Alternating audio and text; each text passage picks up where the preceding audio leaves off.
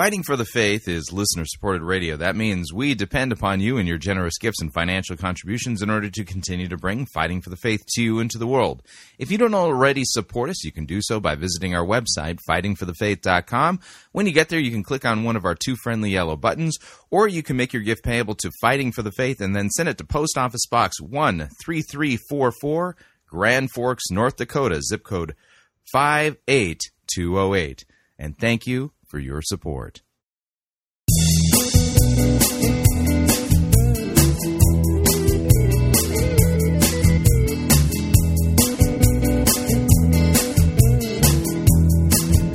It's time for another edition of Fighting for the Faith. Friday, April 20th, 2018. Bit of a note here. Light episode today, Monday off. Need to take a little bit of time to recoup.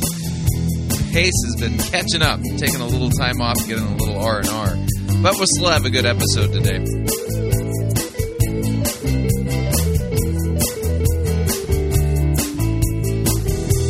Thank you for tuning in. You're listening to Fighting for the Faith. My name is Chris Rosebrough. I am your servant in Jesus Christ, and this is the program that dishes up a daily dose of biblical discernment, the goal of which help you to think biblically, help you to think critically, and help you to slow down, stop, open up your Bible and compare. Compare what people are saying in the name of God to the Word of God. No shortage of really bizarre things being said out there, we take the time to open up God's Word to compare and contrast oh, what the most popular pastors, preachers, teachers, conference speakers, self proclaimed prophets, prophetesses, self appointed apostles and apostolettes, and those generally put forward by the evangelical industrial complex as those whom we need to be listening to, whose books apparently we need to be buying, and whose small group curricula we should be studying instead of the Word of God. Yeah, weird how that works.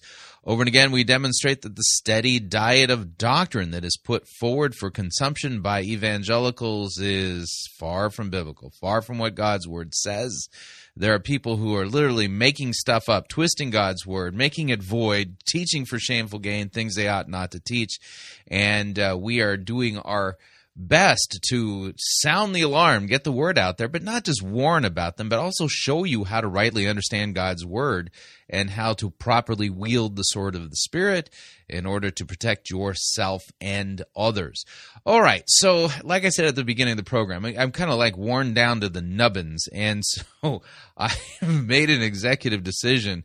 You know, we we've been the the production schedule has been off the chain, the best way I can put it. So uh, I'm gonna we're gonna have a light episode today. I'm taking Monday off to kind of recharge the batteries a little bit. I'll probably be on social media and we'll still be doing some work, but you know it's not going to be a production day in that sense for me.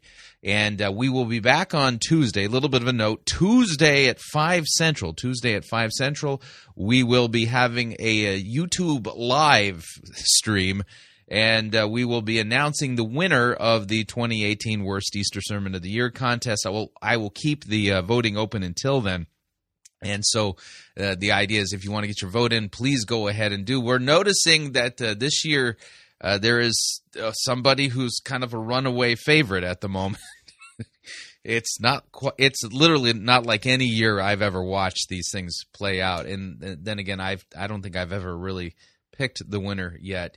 So, so I'm kind of pulling for my horse here. But uh, anyway, so, uh, and if you missed the live stream, no worries. We will post it over at fightingforthefaith.com. Uh, once, uh, once the video is, you know, uploaded to YouTube and, and, and all the kind of stuff, and we catch up with the podcast. So you will find it, um, you will find it posted right before, you know, I, I guess in, because it, it works kind of reverse order um, right before the uh, episode for Tuesday. Uh, but uh, it'll you, you get the idea. I'm confusing myself. Let's let's talk about what we're gonna do on today's episode of Fighting for the Faith. You ever just reach into your brain and start scrambling it up and realizing I'm just making everything worse? Anyway, so uh, what we're gonna do today, we're gonna head over to the 2018 Shepherds Conference and we're gonna listen to a lecture delivered by Albert Mohler on the text where Jesus, uh, where Peter confesses Christ. You are the Christ, the Son of the living God. And uh, Jesus says, You are Peter, and on this rock I will build my church, and the gates of hell will not prevail against it. And uh, he does does a whiz bang job. We'll, we'll, I don't think that it has a name for the lecture. I think the lecture was purposely themed for the theme of the 2018 Shepherds Conference, uh, I Will Build My Church. So that's what we'll name the, the, episode. I don't know if that's the official title for the lecture or not. A little bit of a note here, and that is, is that uh, Albert Mohler is a Reformed Baptist. I am a confessional Lutheran. That's a conservative Lutheran, not like the liberal kinds out there. And uh, and uh, Albert Mohler being a Reformed Baptist, we will have um, we do have currently a difference of uh, of understanding of what the office of the keys is. I say that just because uh, I don't want people to think that uh, I'm endorsing his view. I will say this though about when you get to it, it probably won't be until the second half of the uh, of this hour. But when you get to it, he's absolutely right about the grammar. Albert Mohler nails the grammar that uh, the the office of the keys, uh, the sins you forgive will have already been forgiven is how the office of the keys works grammatically in the Greek. And so, you know, I'll say that. I, and, and so I, I think I can say pretty much amen to what he said. However, he doesn't quite go far enough in his explanation on the office of the keys. So I say that as just a, you know, as a caveat, so that uh, someone says, "You Rosebrough, you know, you you you claim to be a confessional Lutheran, and Albert Mohler said something that isn't the same, and you didn't say anything." So I said something, so you, you get the idea. All right, with that, we're going to uh, dive into the program proper. Here's Albert Mohler, and uh, we're going to title this lecture "I Will Build My Church." Here we go. So I want to invite you to turn to Luke. Excuse me, you can turn to Luke if you want, but we should turn to Matthew chapter 16.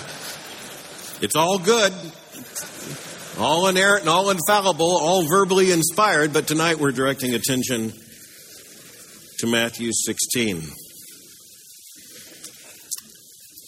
We have a lot of fun together. Uh, we can have fun that other people don't even understand. Uh, and, and we can have fun together because of our commonality in the faith and, and in friendship and in the gospel, in Christ, and in the high calling of preaching. Had a good time on the panel today with my colleagues, not only John, but Mark and Lig. We have a good time together. It's based in decades of friendship, common conviction. We don't go to the same church. You may have noticed that.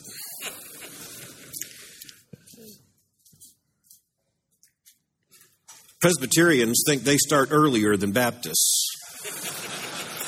It's not true, however, because the Southern Baptist Convention will outdo the Presbyterians in this sense. We enroll fetuses. As, a, as an unborn child, I was enrolled in Sunday school in the Southern Baptist Convention. We have Cradle Roll. That's old and historic. I have a certificate in my office in which I was enrolled in Cradle Roll October 19, 1959, which just happens to be the date of my birth. I knew about that. I, uh, I, I, knew about that. I, I knew about Cradle Roll. Uh, we're, we're, this is not joining the church. This is merely being enrolled in Sunday school, which in the Southern Baptist Convention means we got you. But I understood all of that. What I didn't understand was what I found attached to my cradle roll certificate, which was pre cradle roll. Now do the math.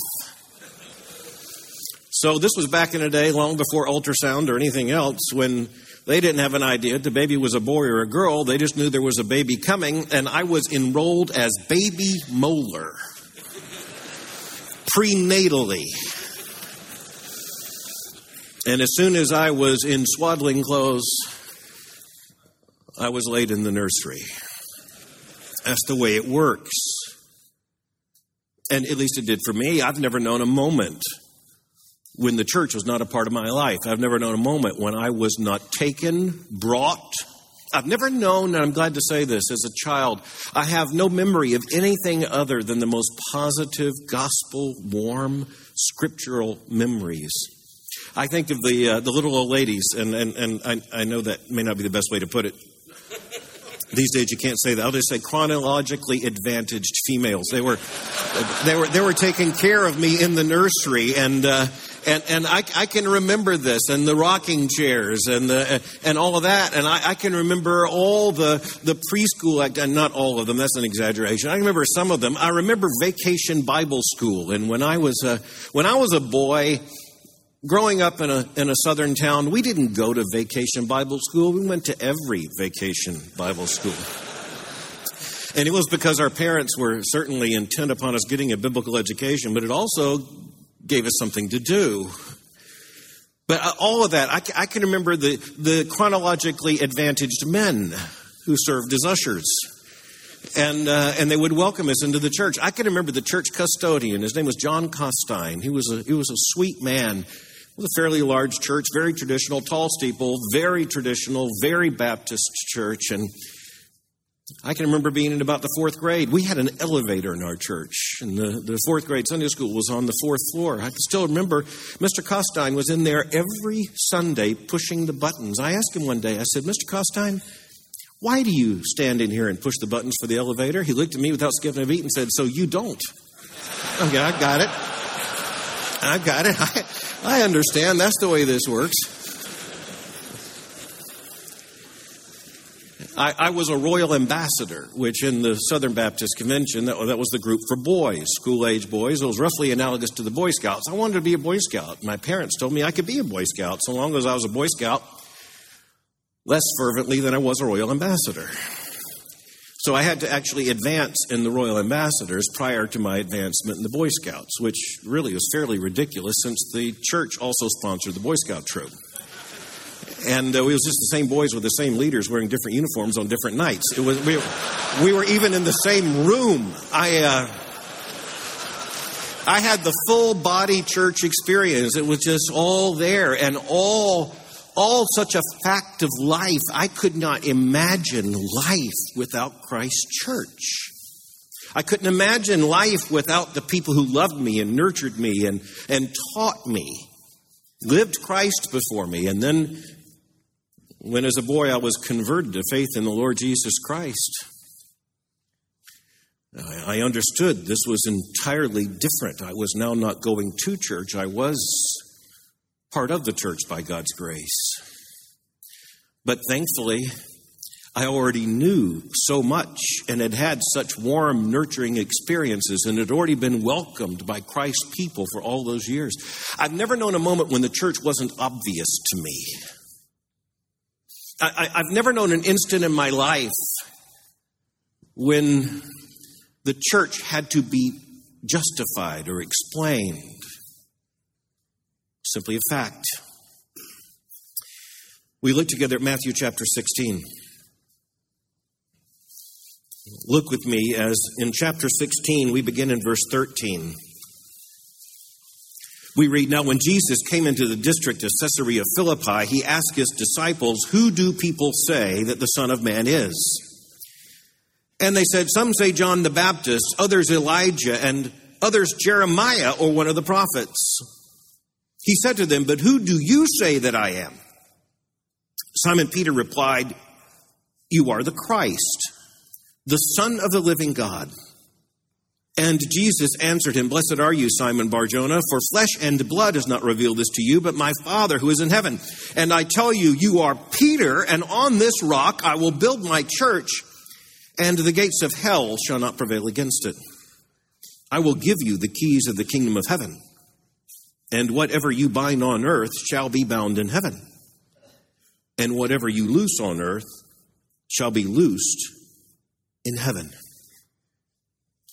Now, I dare say that this text comes as unfamiliar to virtually none of you. I trust that almost all of you could almost recite that passage by heart. Certainly the crucial points, but who do you say that I am? You are the Christ the Son of the living God. Upon this rock I will build my church, and the gates of hell shall not prevail against it. Some of you may also know that evangelicals have an awkward relationship with this text. Many evangelical Protestants don't know what to do with this text and seem to be even somewhat afraid of it.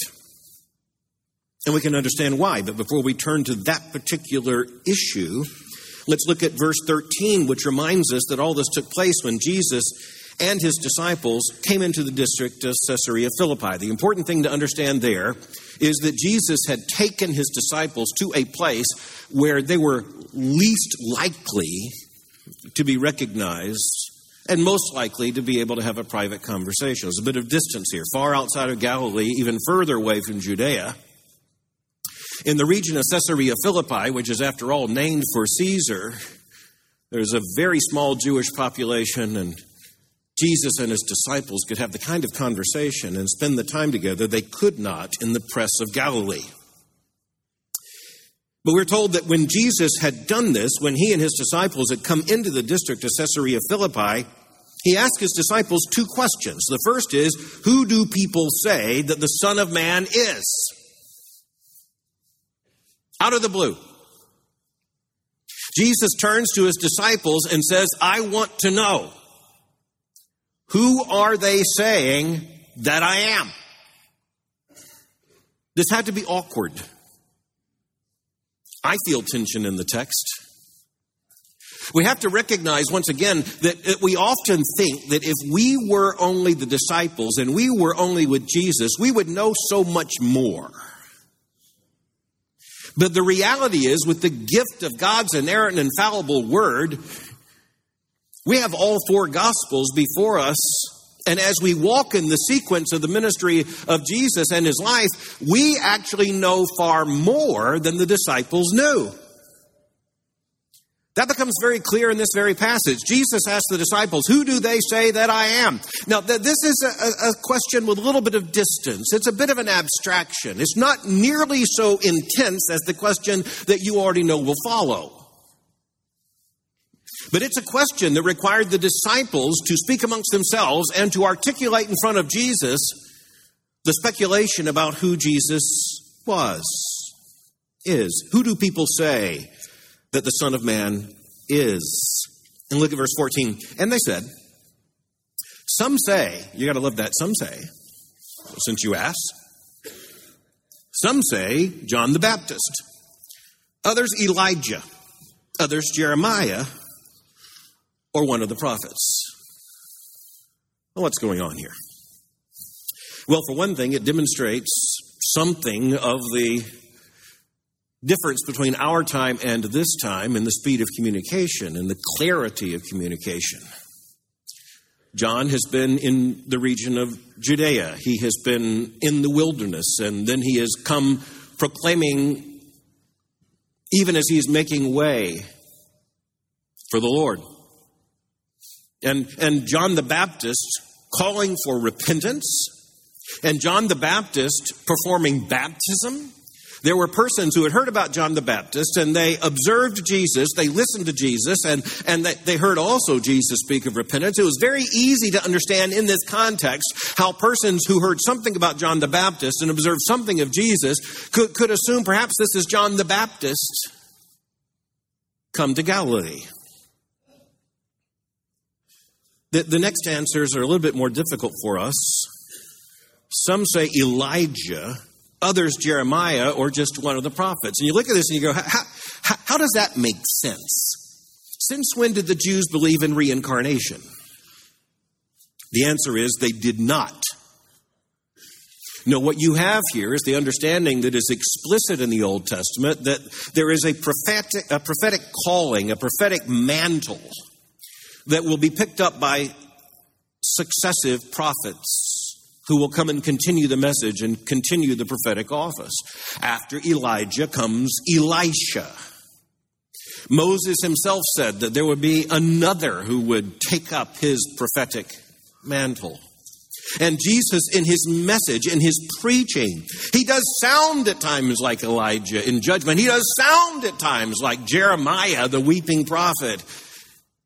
Of course, the prophets, they resound in what Jesus is preaching, even in the previous verses and chapters in the Gospel of Matthew. We can hear the prophets, we can hear Elijah, we can hear Jeremiah. And of course, Elijah also makes reference to the fact that there was a tremendous amount of expectation, again, based in scriptural evidence, that the coming of the Messiah would be preceded by the preaching of Elijah. We can understand the confusion, but it is confusion. We can understand the multiple answers, but it just, it just points to the necessity of clarifying who Jesus is. And again, we tend to think that if we had been there at this time, we would have known the answer, the right answer. But the reality is we wouldn't. And the reality is we couldn't. Except for one glorious reality. Flesh and blood does not reveal his identity, but our Father who is in heaven. But we rush ahead. Before we get there, there's that second question. He said to them, But who do you say that I am? I think it's fair to say that there are a lot of places I am glad I was not. I embarrass very easily. I, uh, I, I, can withstand many things, but embarrassment is not one of them. And, and, and I'll, I'll just say that not knowing how to answer a question is very embarrassing to me. And the more personal the context, the more embarrassing the moment. It's one thing for Jesus to ask his disciples, Who do they say that I am? Who do the people say that I am? It's one thing to offer the speculation that's been heard. It's, it's one thing to look at the Who is Jesus cover story in Time magazine. It's another thing for Jesus to ask, But who do you say that I am?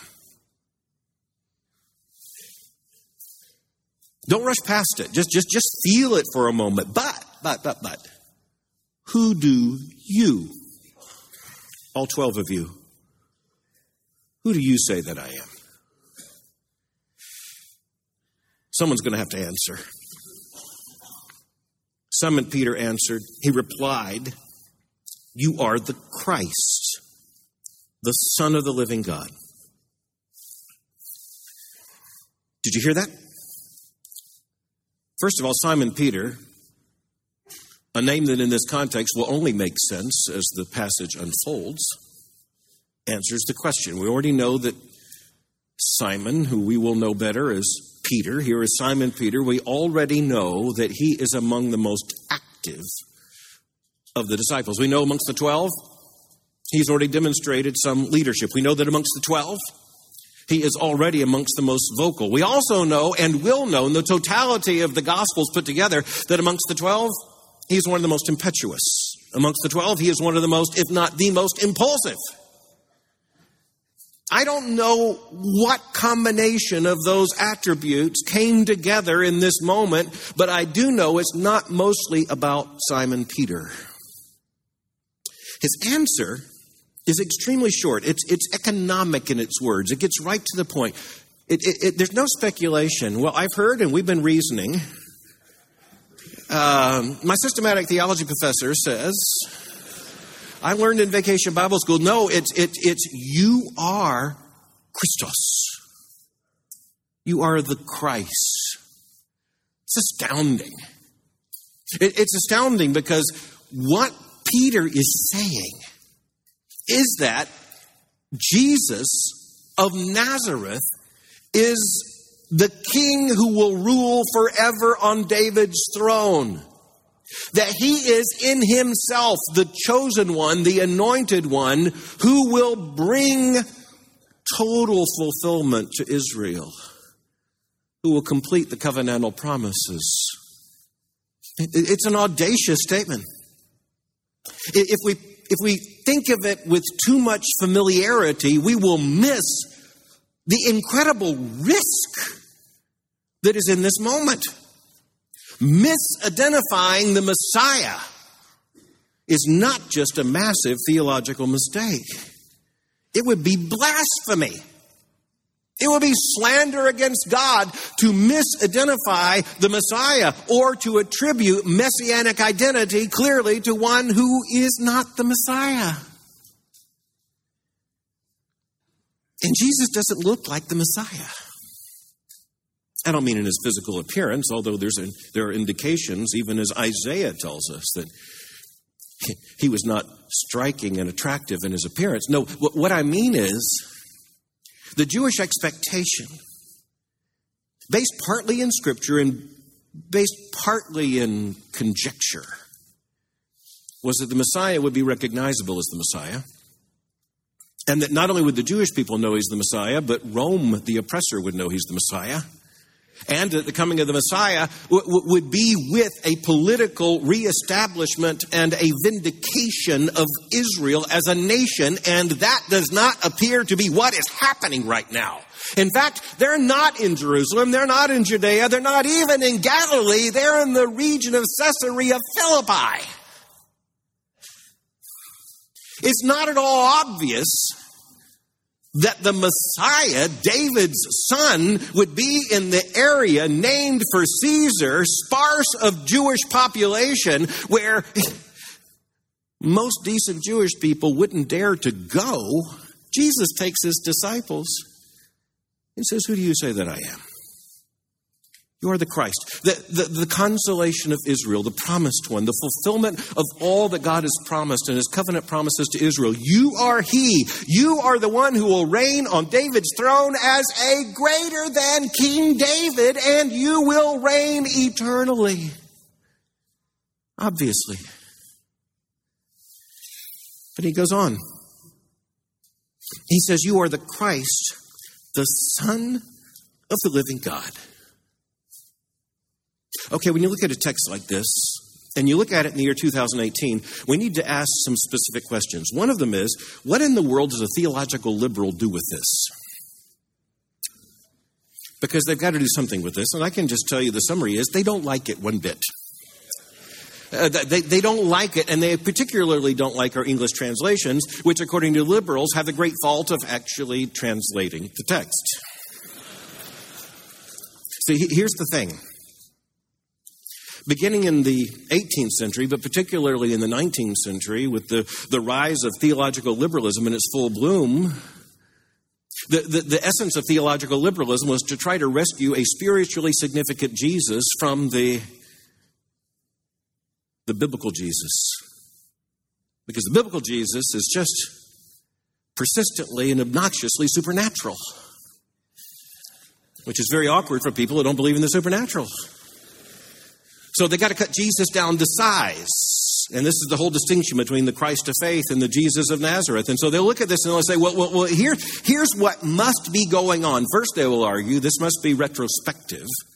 This must be the, the post resurrection church, reading back onto this, this moment, the claim that somehow the, the, the disciples in general and Peter in specific had made this kind of confession of Christ.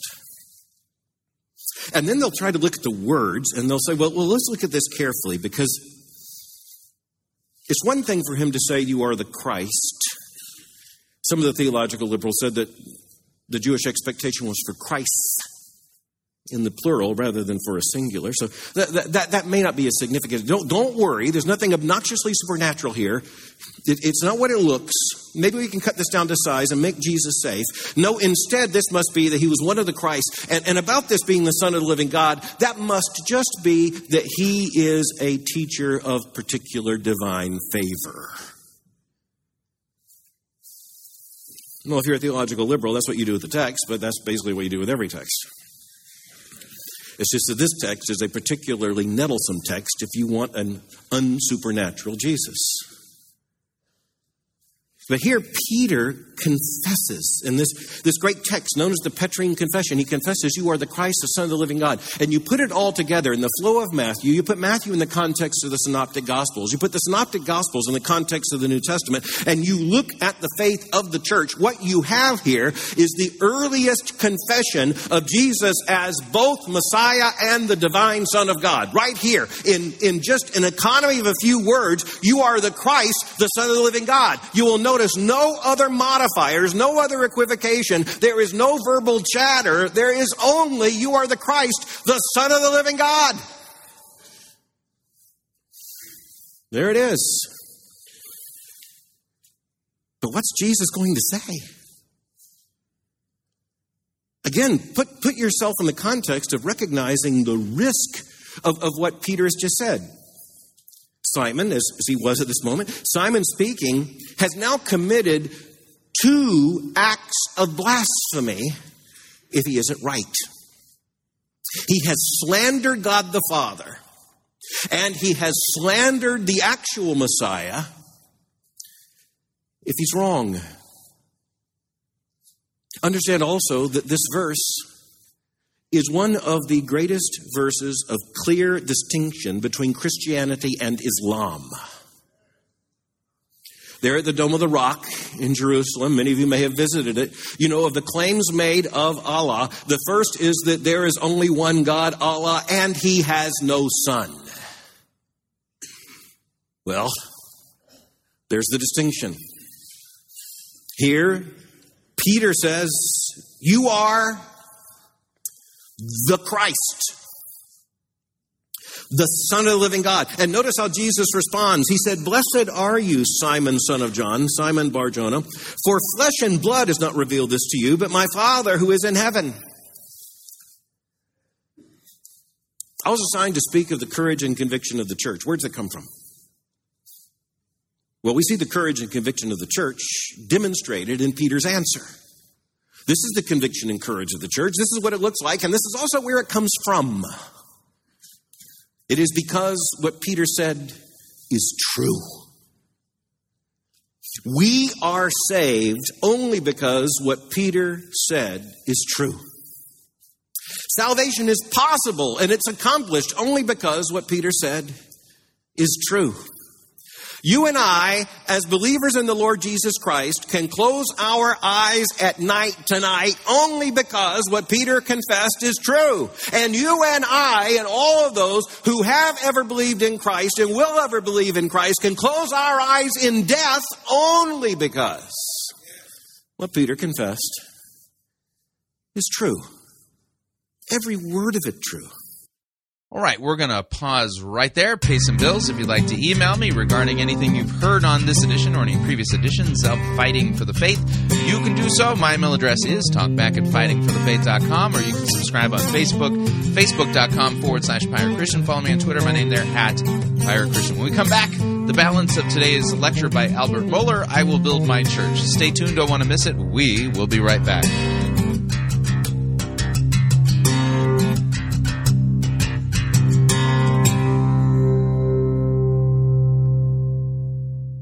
If you want advice on how to have your best life now, you're in the wrong place.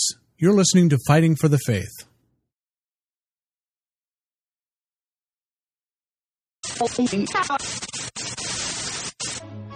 You're listening to Pirate Christian Radio. We'll be taking your false doctrine now.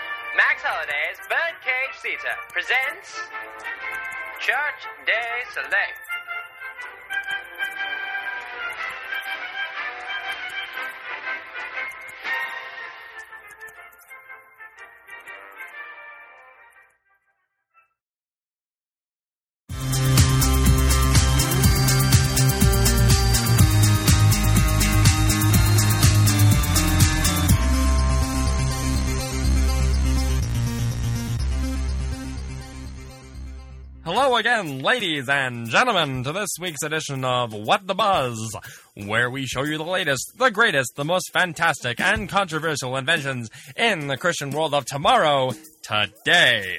In studio with me right now is the infamous Dr. Ergen Canner with his latest product called Ergen Canner's Testimony Enhancement Spray. Dr. Canner, please tell us how you invented this marvelous product. It all started when I grew up in Columbus, Ohio. My conversion to Christianity was a relatively mundane one. Being a run of the mill Christian is not what we call exciting. I bet. When I would try to tell my pagan friends why they too should be Christians, all they did was laugh at me and tell me how pathetic my Christian testimony was.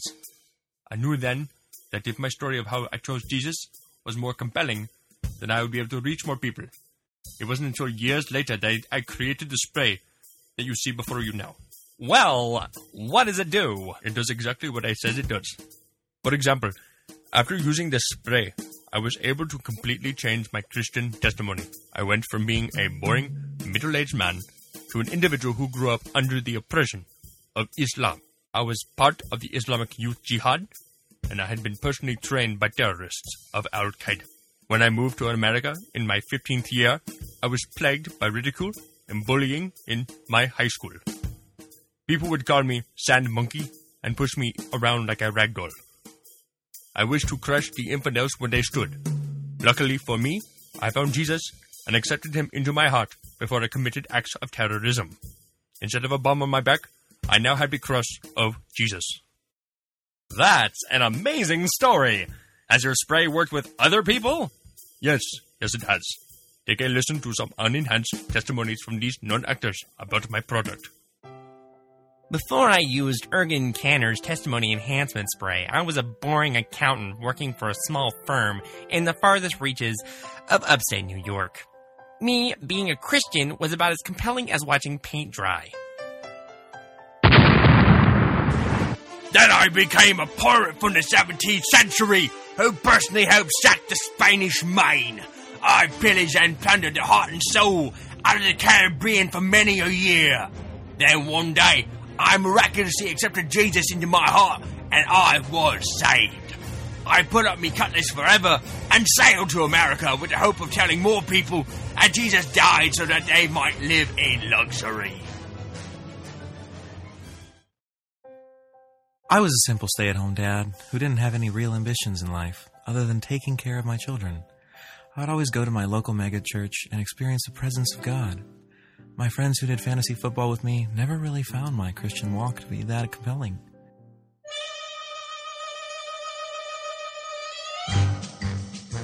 So now, I'm an ex assassin who carries out hundreds of missions for the government around the world.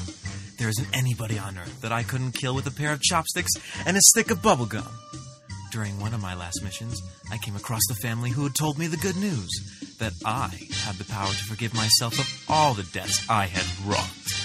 In that moment, I felt a change come over me as I let Jesus into my heart, and I gave up my life of murder forever.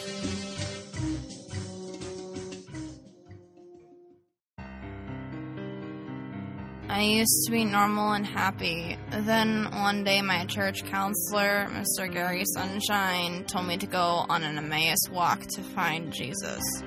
I guess I didn't trust in God hard enough because I was lost in the wilderness for over three months.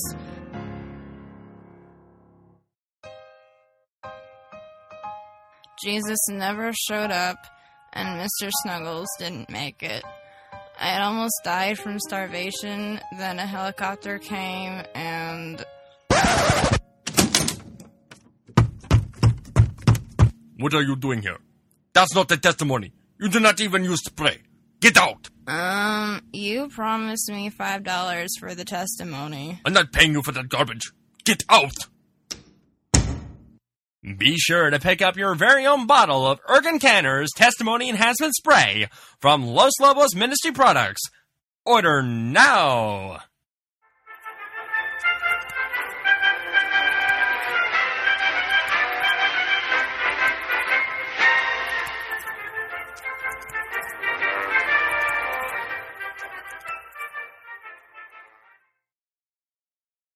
Hey everyone, it's Rex here to tell you about a product that I use on a daily basis. It's coffee by Gillespie. It's delicious. It's got the caffeine you need to be a functioning member of society, and it's, it's coffee. There's all sorts of different blends to choose from that are themed alongside the church calendar. So not only does it taste insanely good, but it's also liturgical. Somehow. All you have to do is order it online at Gillespie.coffee, and it'll arrive at your door in a convenient, resealable bag filled with either whole bean or pre ground coffee. I personally like mine as whole bean because it goes so well with milk. Now, now that's what I call a balanced breakfast. So head on over to Gillespie.coffee and get some. That's G I L L E S P I E dot coffee. Rexel!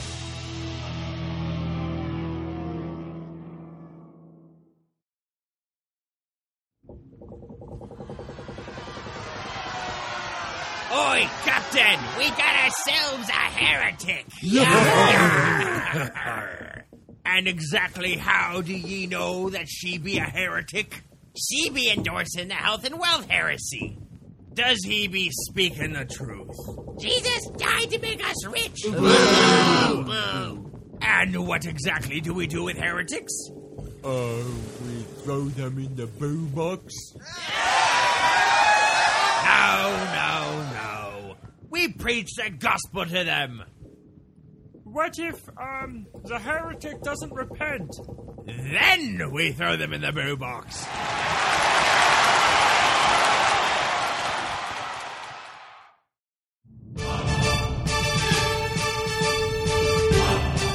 To err is to heretic. To R is to pirate. Get yourself over to www.piratechristianradio.com forward slash Reformanda and purchase yourself a copy of the game Reformanda and join the fight for the faith today.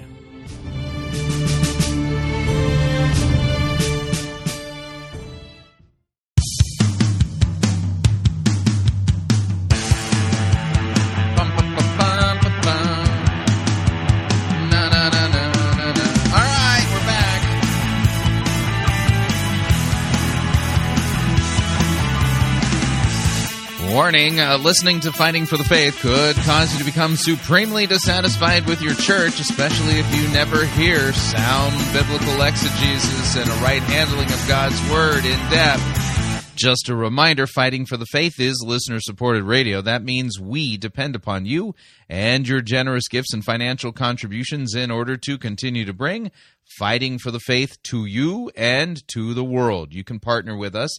It is a partnership. Visit our website, fightingforthefaith.com. When you get there, you'll see our three friendly yellow buttons. One says donate, the other says join our crew, the other says become a patron. When you join our crew, you get to pick your rank in our crew, and rank is based upon your monthly commitment. Lowest rank is Powder Monkey at $9.95 a month. After that, Gunner's Mate at $24.95 a month. From there, Master Gunner $49.95 a month, and then Quartermaster $99.95 a month. Joining our crew is a great way to support us and ensures that we continue to do what we're doing. If you'd like to send a one time contribution, click on the donate button. If you'd like to support us via Patreon, you can become a patron by clicking on the become a patron button. And if you'd like to make your uh, uh, support us the old fashioned way, you can make your gift payable to Fighting for the Faith and then send it to Post Office Box 13344, Grand Forks, North Dakota, zip code 58208. And let me thank you for your support. We truly, honestly cannot do what we are doing here without it. All right, let's uh, head back to the Shepherds Conference for 2018 as we listen to Albert Mohler and uh, his lecture that we've titled, I Will Build My Church. Here we go. But notice exactly how Jesus responds. He, he, he, responds with blessing. Blessed are you, Simon, son of John. Why? Before we go further, let's recognize this. According to the New Testament, Simon Peter, as we know him here, is the first human being to have the honor of confessing with his lips that Jesus is the Christ the Son of the living God. In that sense, he becomes the forerunner of every believer who will make this confession. His lips are the honored first lips. That's the blessing. Blessed are you, Simon, son of John. He is the first human being. He is the first son of Adam. He is the first of all the redeemed who has the honor of confessing what we confess every day of our lives, what we sing, even as we have sung, Fairest Lord Jesus tonight. The, the church makes its confession of Christ, the Son of the living God, but we do so standing behind those who have made that confession before.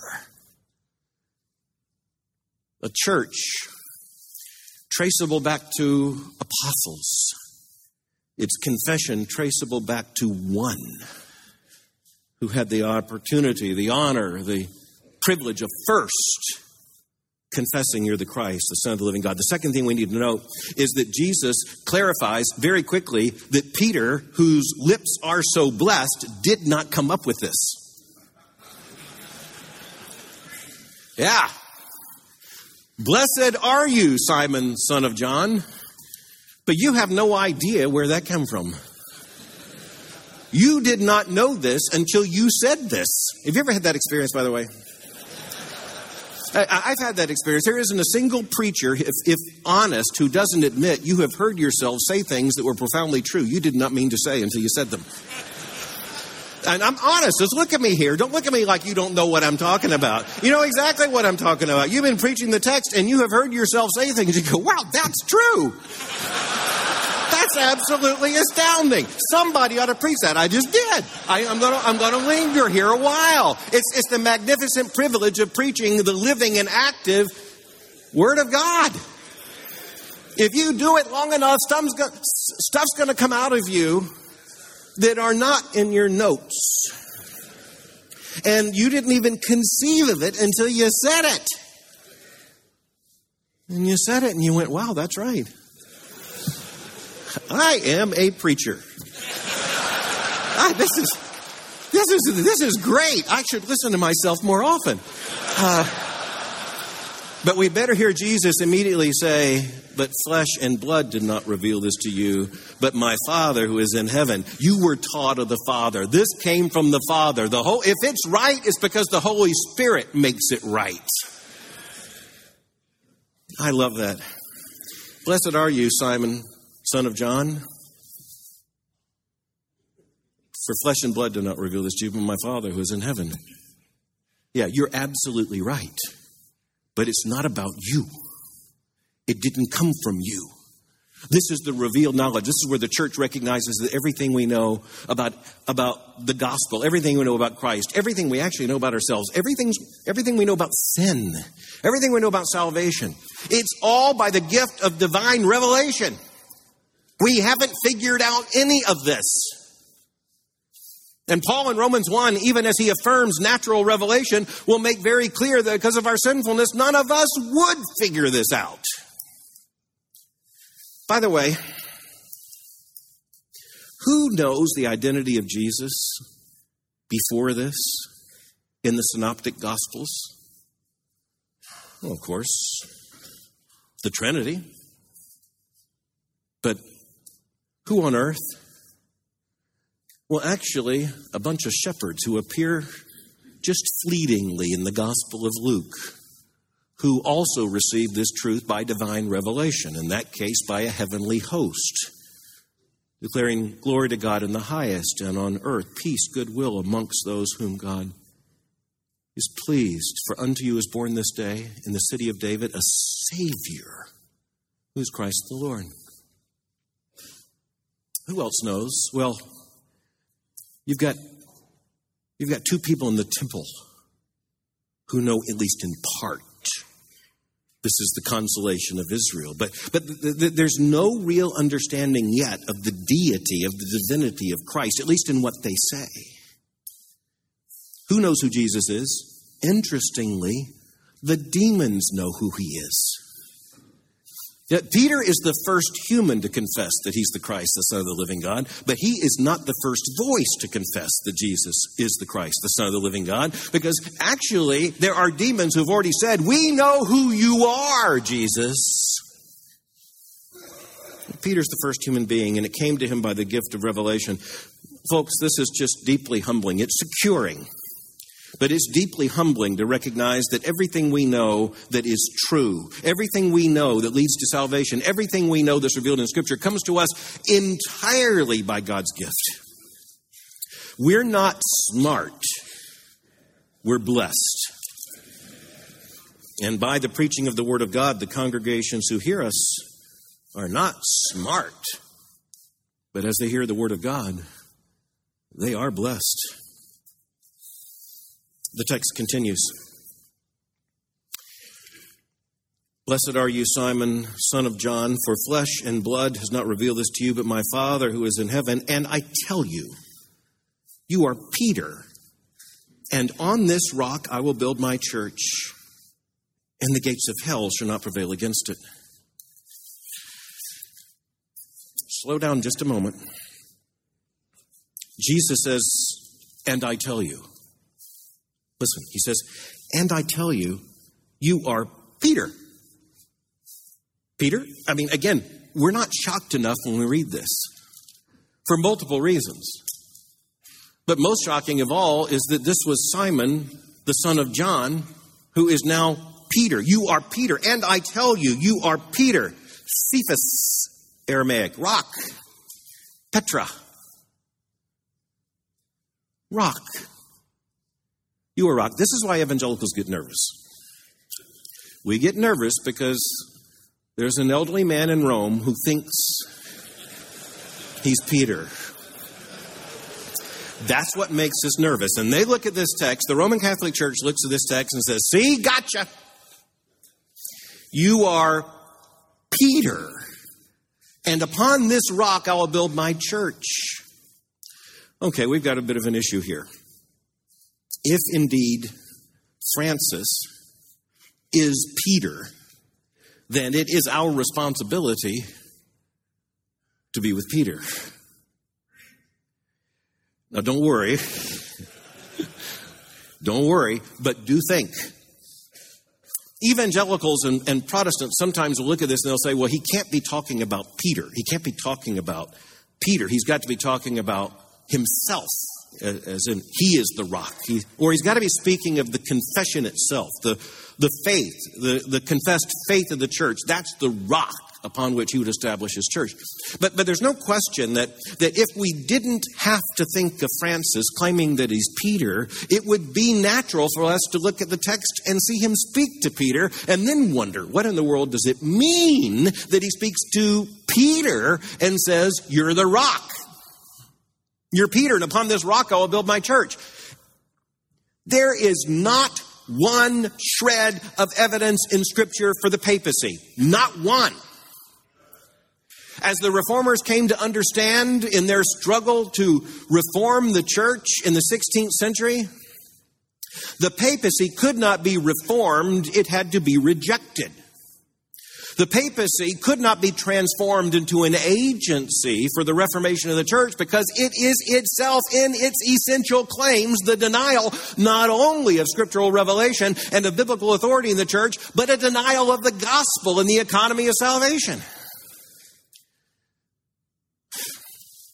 There's not a shred of evidence about any office Peter has just assumed. There's not an office here, there's merely a confession.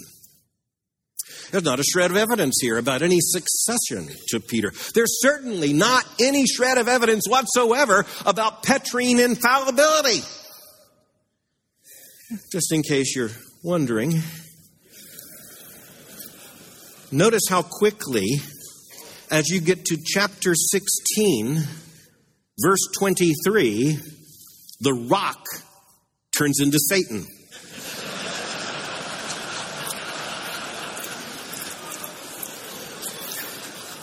In verse 23, but he turned and said to Peter, Get behind me, Satan. You are a hindrance to me, for you are not setting your mind on the things of God, but on the things of man. It's astounding. How in the world do you get from, Blessed are you, Simon, son of John, for flesh and blood did not reveal this to you, but my Father who is in heaven. And I tell you, you are Peter, and on this rock I will build my church, and the gates of hell shall not prevail against it. I will give you the keys of the kingdom, on and on and on. Get thee behind me, Satan. You are a hindrance to me. No, there's not a shred of an office. There's not a, there's not a shred of a, of a papal role here. There is certainly in Scripture the direct refutation of the fact that there is such an office, or there was to be such a succession, or there is such a hierarchy. And even more importantly, there is a, a direct refutation in Scripture that there is any revelation that is attributable to Peter or the papacy. Jesus didn't say to Simon, Yes, you got it exactly right, and I'm going to establish a throne, and I'm going to put you on it, and I'm going to say you've got the power of divine revelation, you and your colleagues, and what we're going to call the magisterium of the church. And through you, I'm going to speak. So we're going to have scripture, but you're going to be the authoritative interpreter of scripture. No, Peter, Peter is blessed because he just said what he was told to say by the Holy Spirit, which is the same thing every Christian is told to say. No special office here. There's certainly no succession. And, and beyond that, we just have got to get over the evangelical allergy because, as the reformers and particularly Luther came to understand, this text is for us. this is the establishment of the church. And, and yes, Jesus is speaking to Peter, and there's a reference to Peter, and Peter is so illustrative that Peter has his name changed from Simon to Peter. But Peter's not the rock. Christ himself is the rock, the confession of the true church. On Christ and on that confession is the church established. But wait just a minute. I began by telling you that at no point in my life has the church never been anything but obvious. But it's not so in this passage. It's not so at all. It, it's clear the disciples weren't expecting anything about a church. It's also clear they don't get it. It's not only clear in this passage because they move on so quickly as if the church doesn't exist, but even after the resurrection of the Lord Jesus Christ, Acts chapter 1 tells us that when they are with Christ post resurrection, they don't say, Jesus, where's your church? They say, Is it now that you're going to bring the kingdom? They're, they're still thinking in Jewish expectation, messianic expectation, even after the resurrection of Christ. But notice how quickly, notice how quickly in the book of Acts the church appears. Not only does it appear, it appears as the central saving purpose of God. You want to see the kingdom? Where are you going to find the kingdom? In the church.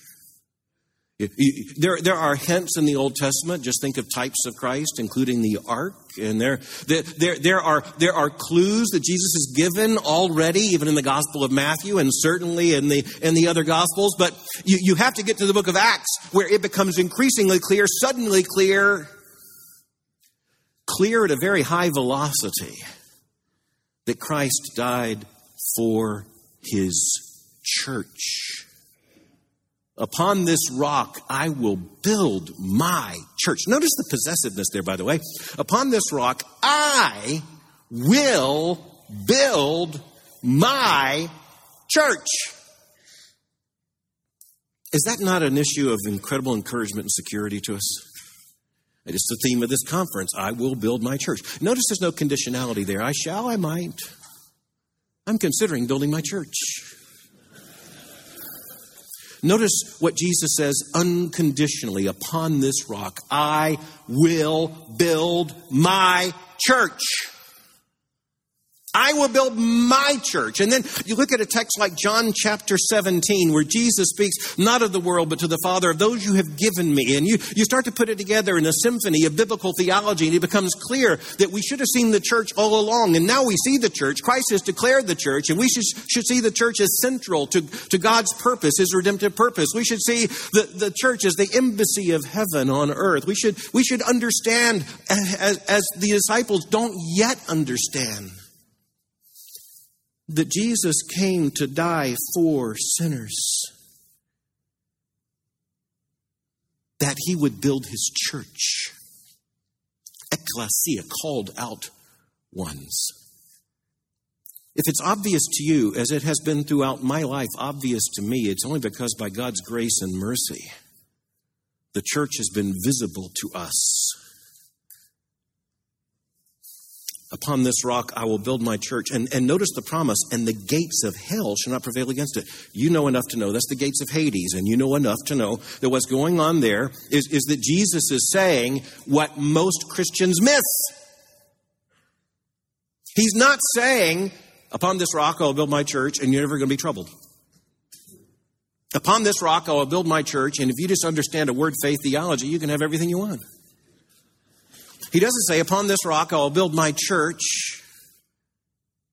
and I promise you peace and prosperity, health and wealth, self security, self sufficiency, authenticity for the rest of your life. No, in, in fact, he says, You're going to die.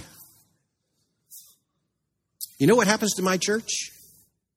You die. Unless you're alive when I come.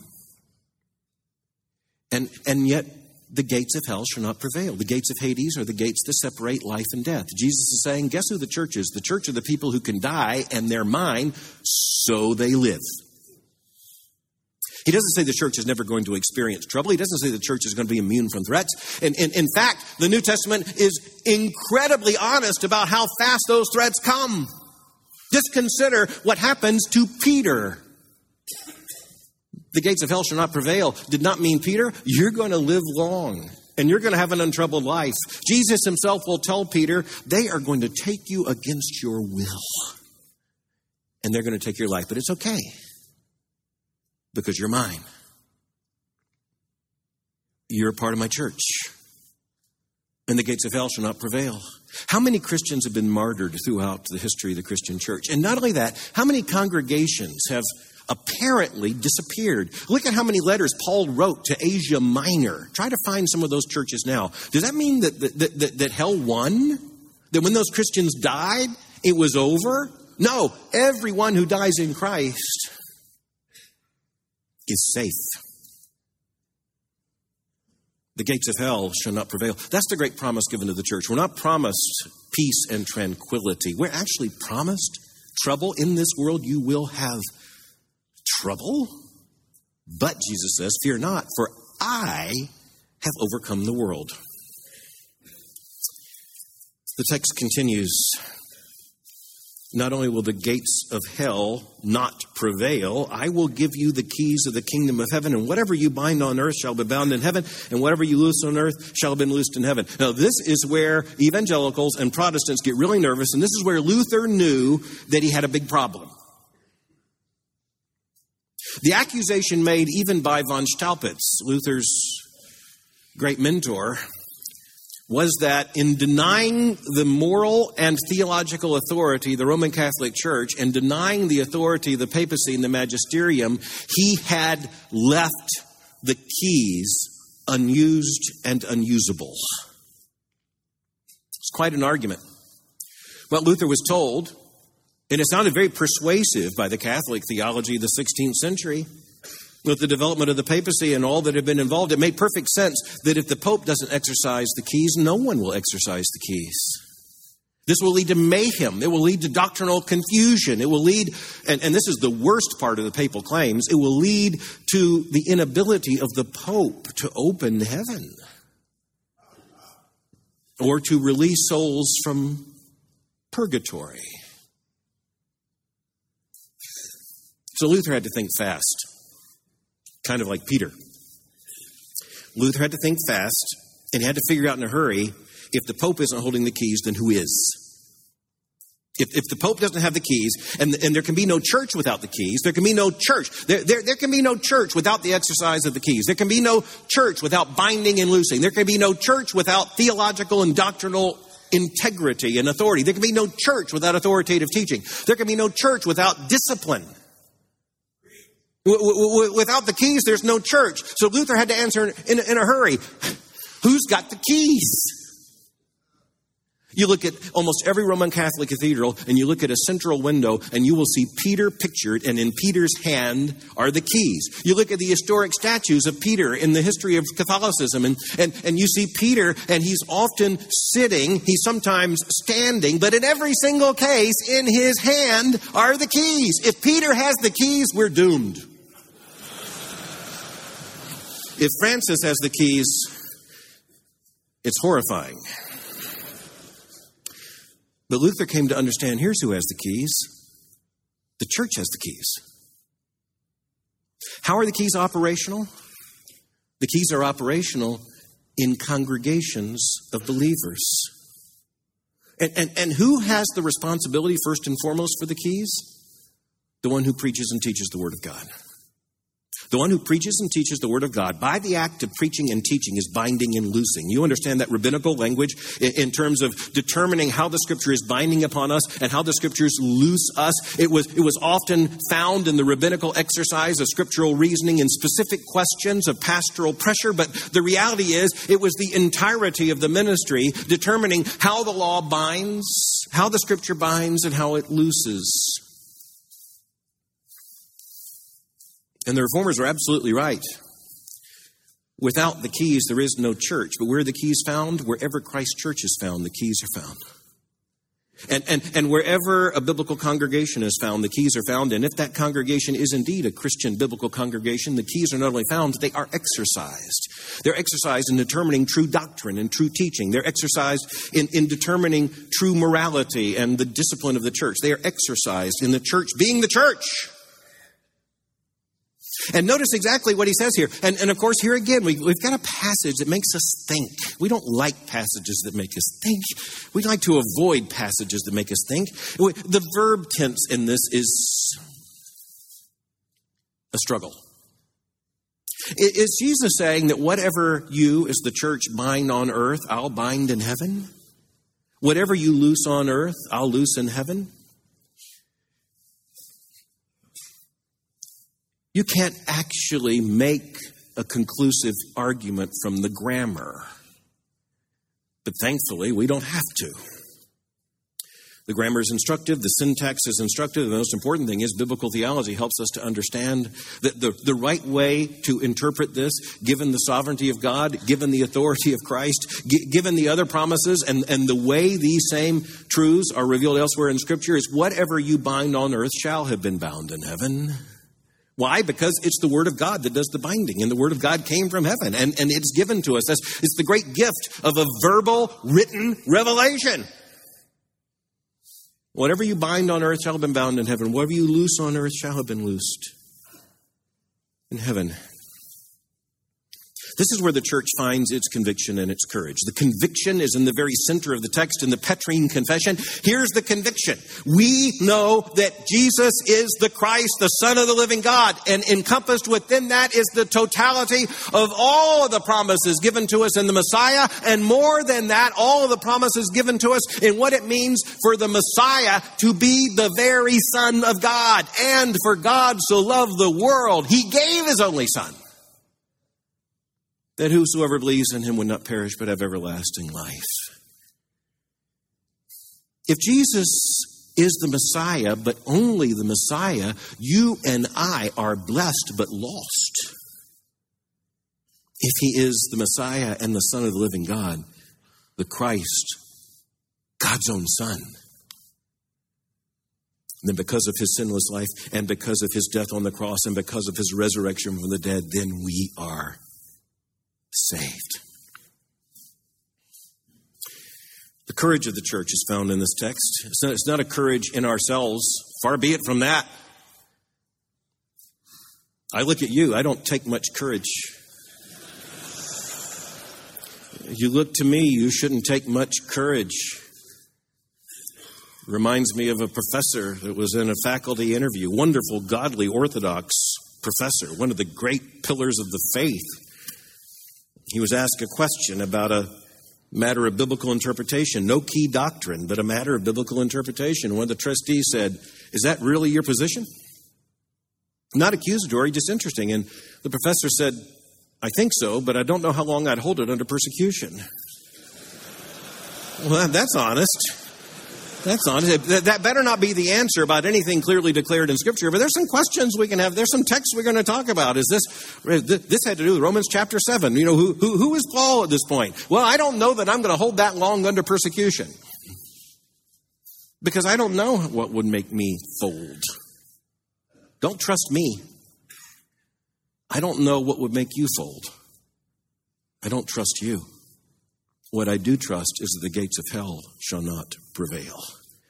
I, I, believe that Christ secures his church, even as he saves his church, and, and he will keep his church, and he will secure his church, and he will preserve his church, and he will resurrect his church, and he will glorify his church, having justified his church.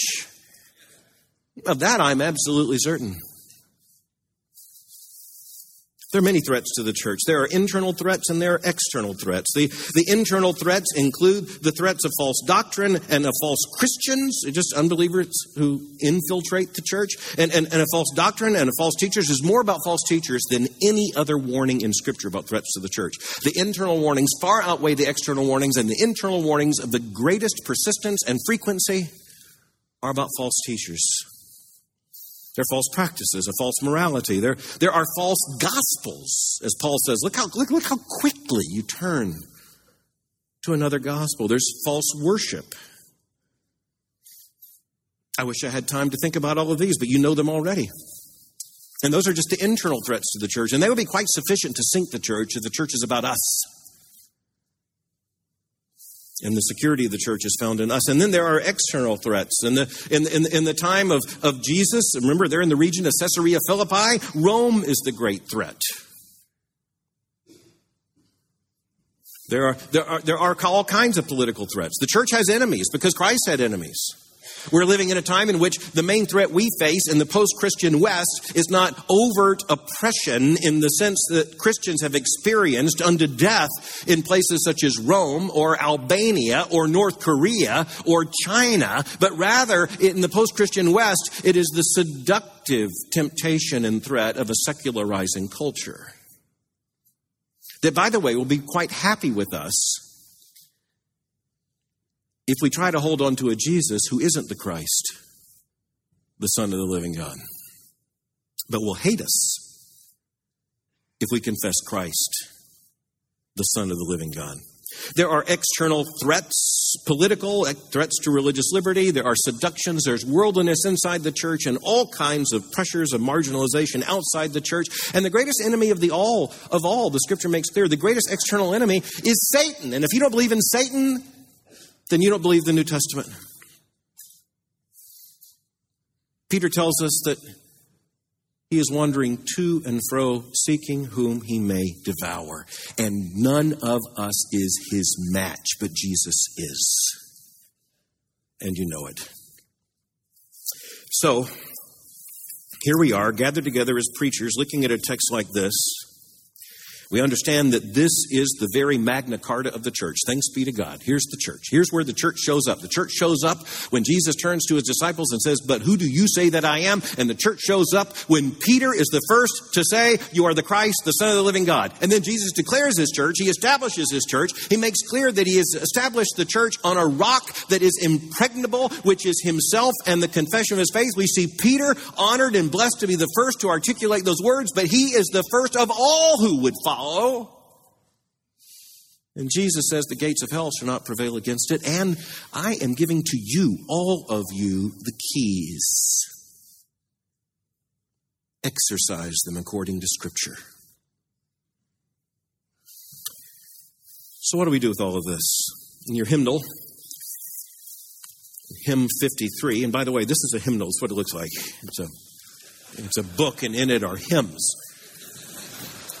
This is a particularly wonderful hymnal, the Hymns of Grace. Number 53, I just want to direct, to direct your attention and understand exactly what Luther was confessing in the third verse of A Mighty Fortress. With time escaping us, just look at this. And though this world with devils filled should threaten to undo us, we will not fear, for God has willed his truth to triumph through us. The prince of darkness grim, we tremble not for him. His rage we can endure, for lo, his doom is sure. One little word shall fell him. That word is a name. The name is Jesus, the Christ, the Son of the living God. And thus the devil is felled, and we are saved. Thanks be to God.